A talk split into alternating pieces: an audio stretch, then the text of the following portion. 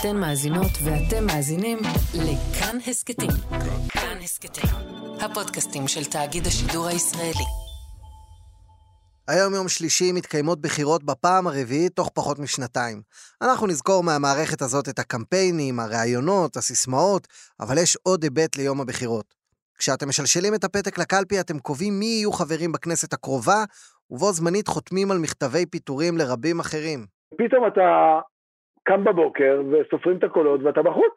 יואל חסון היה חבר בשלוש כנסות שונות, הוא היה יו"ר הקואליציה, מרכז האופוזיציה, וראה הרבה מאוד ח"כים חוטפים את ההלם בקו"ם הזה של היציאה לאזרחות.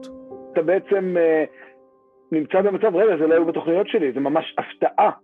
ואז זה מאוד אכזרי, כי יש לך בעצם בערך שבועיים, שתוך שבועיים אתה פשוט נפרד מהכל.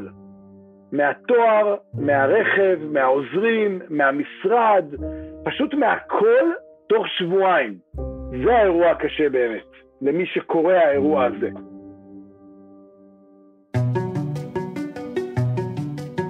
שלום לכם, אתם על עוד יום, אני עקיבא נוביק, ולרגל יום הבחירות נספר היום את סיפורם קורע הלב של אלו שלא שרדו. האנשים שנגעו בתהילה בכנסת אחת ומצאו את עצמם מחוץ לגדר בזו שאחריה. במסדרון צדדי בכנסת נמצא חדר לא גדול. השלט ליד הדלת מכריז חדר החכ"לים, חברי כנסת לשעבר. בפנים יש שולחן גדול עם עיתונים, פינת קפה וקצת ספרים לאורך הקיר. למרות שמעט מאוד אנשים מורשים להיכנס, אין ממש ביקוש לחדר הזה. רוב היום הוא ריק. סוג אותם דברים שכשאתה עובר ליד הדלת, אתה אומר, עזוב, אני, אני אמות מיתה טבעית. לי זה לא יקרה. אבל גם לאיתן כבל זה קרה. הוא עזב את הכנסת לפני שנתיים, ומאז נפשו לא ממש כמהה אל החדר הזה. קודם כל, אני יודע שמי שיושב ראש המועדון זה חבר הכנסת ביבי מהמפד"ל. זה שוב יואל חסון. אני לא יודע אם הוא עדיין פעיל. זה היה סוג של מקום כזה להיפגש, כמו שפנסיונרים של חברת החשמל באים לשבת במועדון גמלאים. התחושה היא, היא, היא איומה. היא חוסר מיצוי, שאתה עוד לא עשית מספיק, שיש לך עוד כל כך הרבה לתת. איתן כבל הוא אחד מאלה שבהחלט נתנו את מה שיש להם. 20 שנה הוא היה בכנסת מטעם העבודה, העביר חוקים, ניהל את ועדת הכלכלה, אבל יום אחד גם הוא מצא את עצמו בחוץ. תחושה של ריקנות איומה, ריקנות עצומה, ולכן אני יכול לומר לך שלרובנו זו תחושה של בור גדול שצריך היה למלא אותו, זה חלל גדול. בסוף, להיות חבר כנסת, עם כל אלה שאומרים מי רוצה פוליטיקה, אתה יודע כמה רוצים להיות חלק מהפוליטיקה, וזה תחושה של אה, התרסקות, של נפילה, כי זאת, זה סוג של פסגה. וכשאתה כבר לא שם, אתה מרגיש שאתה מתרסק לגמרי. ואת ההתרסקות הזאת מרגישים בכיס. הטלפון, עוצמתו, שהיא כבר לא, בוא נאמר ככה, ממאה היא ירדה נניח ל-30 אחוז. מה שעד הרגע היה כלי העבודה המרכזי שלך, פתאום הוא זה שמאותת שכבר אין לך עבודה. הטלפון הוא סוג של סטטוס שכשהוא מפסיק לצלצל בתדירות שהיית רגיל אליה, זה אומר שאתה מת. זאת אומרת, אם אתה רוצה לקבל אה, אישור, זאת החותמת הגדולה ביותר לעובדה שאתה מת, פשוט מאוד. לא צריך להוציא הודעת פטירה. הטלפון הוא הודעת הפטירה. לפי הסקר האחרון של דודי חסיד בכאן חדשות, בערך 30 ח"כים וח"כיות יאבדו הלילה את מקום עבודתם. אני יודע מה אתם חושבים עכשיו. מה יש לרחם על מי שהרוויחו כל חודש 45 אלף שקלים ברוטו? הם צברו אחלה פנסיה, אז הטלפון לא מצלצל, נו שוין. יש את האגדה הזאת על הפנסיה שהגיע הזמן לשבור אותה. תשאל את עצמך ואת אה, אלה שנמצאים בקרבתך, כמה משתכר חבר כנסת אה, ברגע שהוא פורש? ויגיד לך, מה, מסודרים בפנסיה, יש להם אחלה פנסיה. קשקוש בלבוש. את הפנסיה שצברתי בכנסת אני אקבל בגיל 67. לא עכשיו. אין לי פנסיה עכשיו, אני צריך להתפרנס, אני צריך לפרנס את המשפחה שלי, כמו כל בן אדם רגיל. יואל צועק דרך הזום בלהט איתן כבלי, כי בעבר הייתה פנסיה תקציבית לחברי הכנסת. כל מי שנבחר יותר מפעם אחת היה מקבל תשלום קבוע ונדיב מהמדינה כל חודש עד סוף חייו, ואחרי מותו גם לאלמן או לאלמנה שלו. אבל כבר שנים שהפנסיה בכנסת היא רגילה, מה שהפרשת זה מה שתקבל. יש מענק פרישה של עד שש משכורות, כמו בשירות המדינה בערך, וזהו בגדול. הדינוזאור היחיד ששרד במה שנקרא סל זכויות חברי הכנסת, זה הנסיעה חינם בתחבורה ציבורית לכל החיים, אוקיי? אתה מקבל רב קו, רב קו עם התמונה שלך, שבו אתה יכול לנסוע בתחבורה ציבורית for life, מה שנקרא זכות בגין כזאת. נסעת פעם? השתמשת? לא.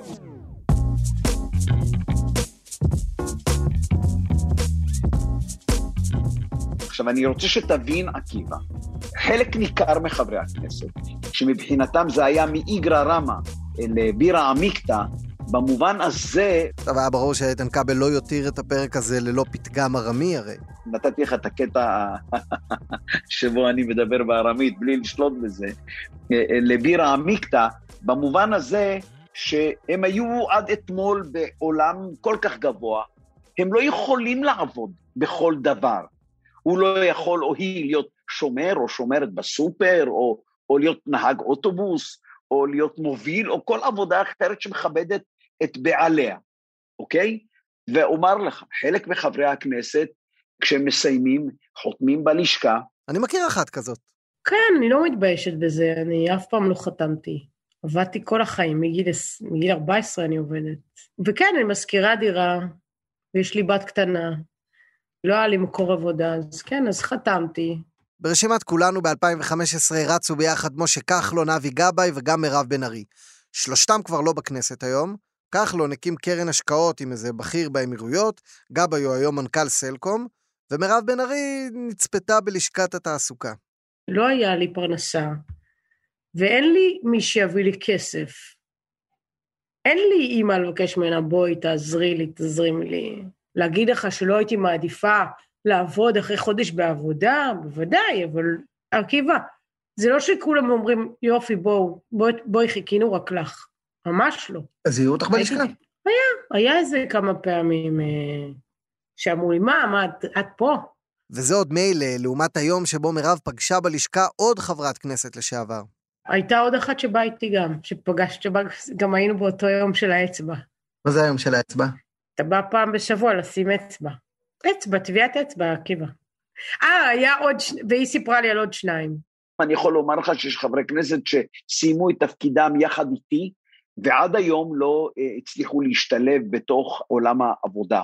אף אחד לא מחכה לך בחוץ עם שלט, כמו בשדה תעופה, שלום מירב, בואי אלינו, חיכינו לך. יש איזה אה, ח"כית, שהפקדה ח"כית מעולה, אבל לא כל כך עם אה, פיל תקשורתי גבוה, והיא אמרה לי לפני איזה שנה שדיברנו, היא אמרה לי, אתה יודע, אני כבר לא מספרת שהייתי ח"כית. אני, אני מסתירה את זה. כשאני הולכת לכל מיני רעיונות ולכל מיני פרויקטים. זה די מפתיע, ח"כ לשעבר שמצליח להסתיר את זה שהוא היה ח"כ? היא אומרת לי, קודם כל כי ישר אומרים לי, אה, באמת אנחנו לא מכירים. זאת אומרת, הם בכלל לא יודעים. ואז התחושה יוצאת, היא גם הייתה ח"כית וגם לא מכירים אותה, אז היא בטח לא כזאת חשובה או מעניינת. אם אני הרווחתי מהיותי חבר כנסת, זה לא מהיותי חבר כנסת, זה מהיותי חבר כנסת מוכר, אוקיי? אדם שהשם שלו מוכר. אז זה יכול לעזור. אם היית ח"כ ואף אחד לא מכיר אותך, זה אפילו מזיק.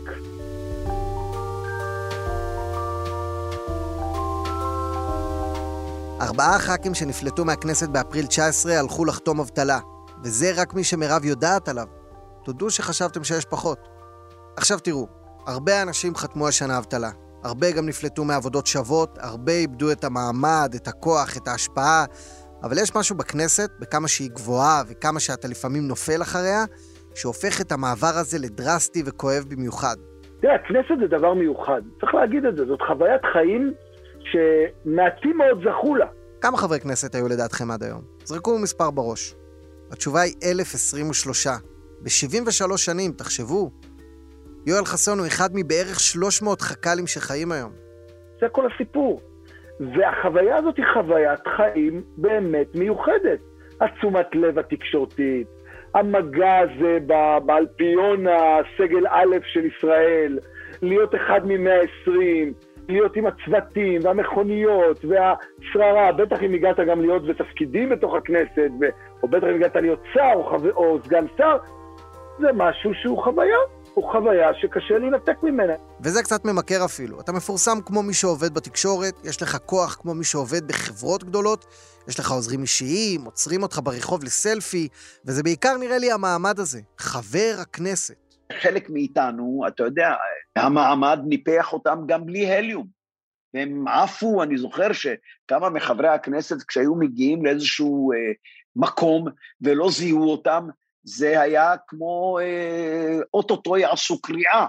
העניין הזה של כל מקום אתה מגיע, ואדוני וגברתי, גברתי חברת הכנסת, אדוני חבר הכנסת, יעלה ינעם, יאמר את דברו. ותחשבו מה זה לאבד את זה. הסיפור המרכזי הוא בעצם, הוא לא השכר, הוא לא כל הדברים שנדמה לפעמים שהם אלה שנותנים את הכוח לחברי הכנסת, זה העניין של אותה תחושת המכובדות והכבוד.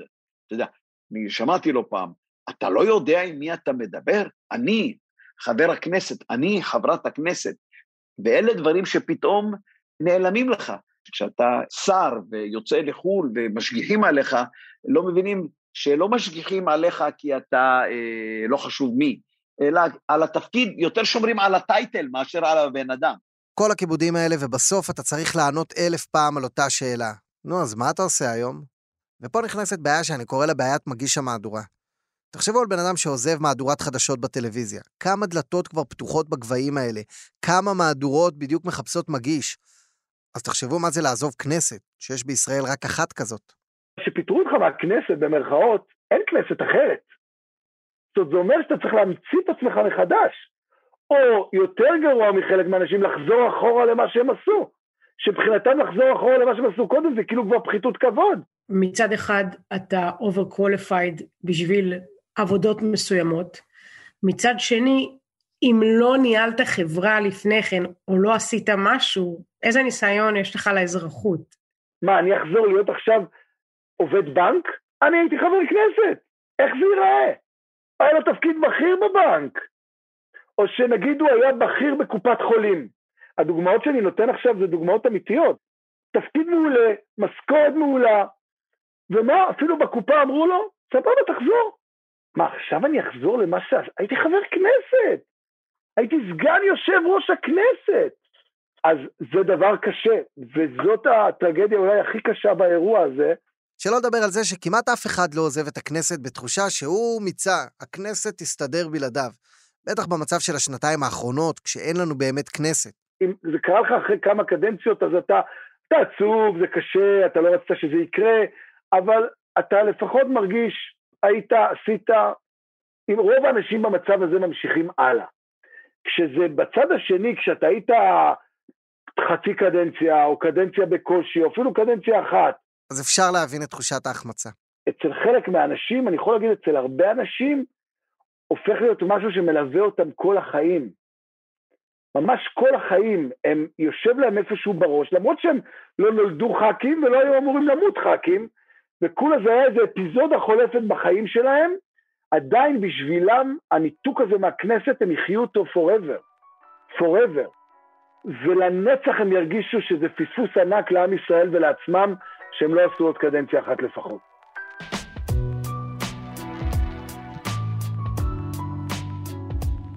יש סיפור חסידי שנקרא מי שטעם יין הונגרי. הוא אומר בגדול שיש דברים שאם טעמת, אתה תמיד תזכור את הטעם שלהם ותמיד תתגעגע. הכנסת היא קצת יין הונגרי. מעטים רוצים לעזוב אותה, ואי אפשר לספור כמה רוצים לחזור אליה. קחו את שלושת החכ"לים שלנו, מירב, איתן ויואל. שלושתם נחשבו לחרוצים, בולטים, עשו דבר או שניים. וכששאלתי אם הם מתגעגעים... ממש לא. בהם צדק. ממש לא. לא. לא. אין לי געגועים לכנסת. הכנסת, אני מגדירה אותה כמו אקס מיתולוגי כזה. שמצד אחד כאילו הייתה תקופה נהדרת, מצד שני... מה שמשותף להם זה ששלושתם שייכים לאלה שנהנים בחיים שאחרי הכנסת. זאת כמובן הסיבה שהם מתראיינים בשמחה, כי הכל הם מספרים בגוף שלישי. הם לא החכ"לים מהחדר ההוא בכנסת.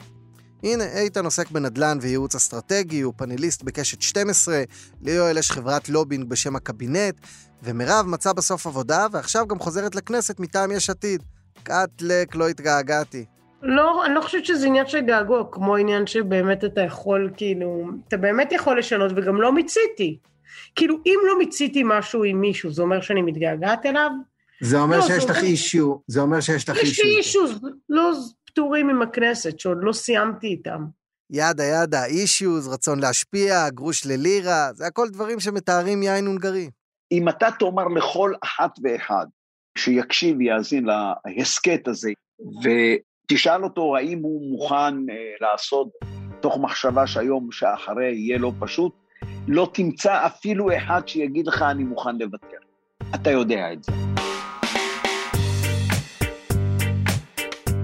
אבל למה לצייר מצב כאילו שהחכ"לים הם מועדון עצוב שלא סוגרים את החודש ואוכלים את הלב עד סוף חייהם? זה שטחי, ואנחנו הרי באנו להעמיק.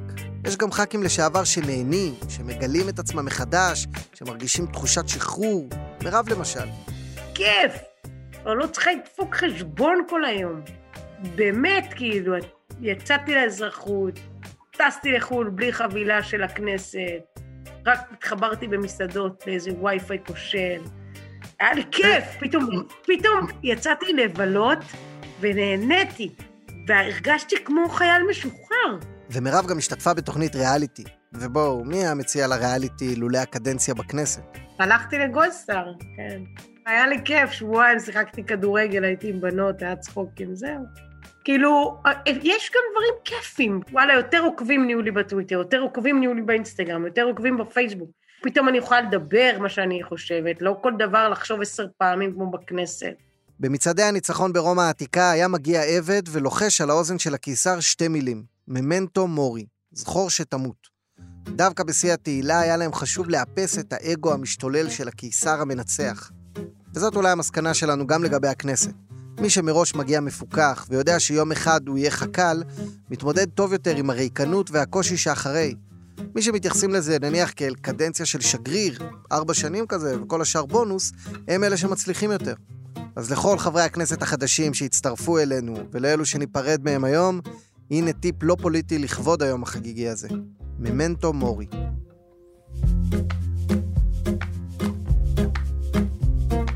את הפרק הזה ערכו והפיקו דניאל אופיר וניר גורלי, תודה לכם. רחל רפאלי עיצבה את הפסקול, תודה לך רחל. הדר אשתי ומאיה מרקסון סייעו בהפקה, תודה גם לכן. עוד פרקים של אודיו מחכים לכם בכל אפליקציה, כולל אפליקציית כאן לרכב המומלצת. יש גם פרקים של מיכל רשף ושל גילי כהן, ואני ממליץ לכם להמשיך אליהם. תגובות שלכם ורעיונות לפרקים הבאים, בנוהל כתבו לי בפרטי פשוט, עקיבא נוביק בכל רשת חברתית. נתראה בפרקים הבאים, לכו להצביע!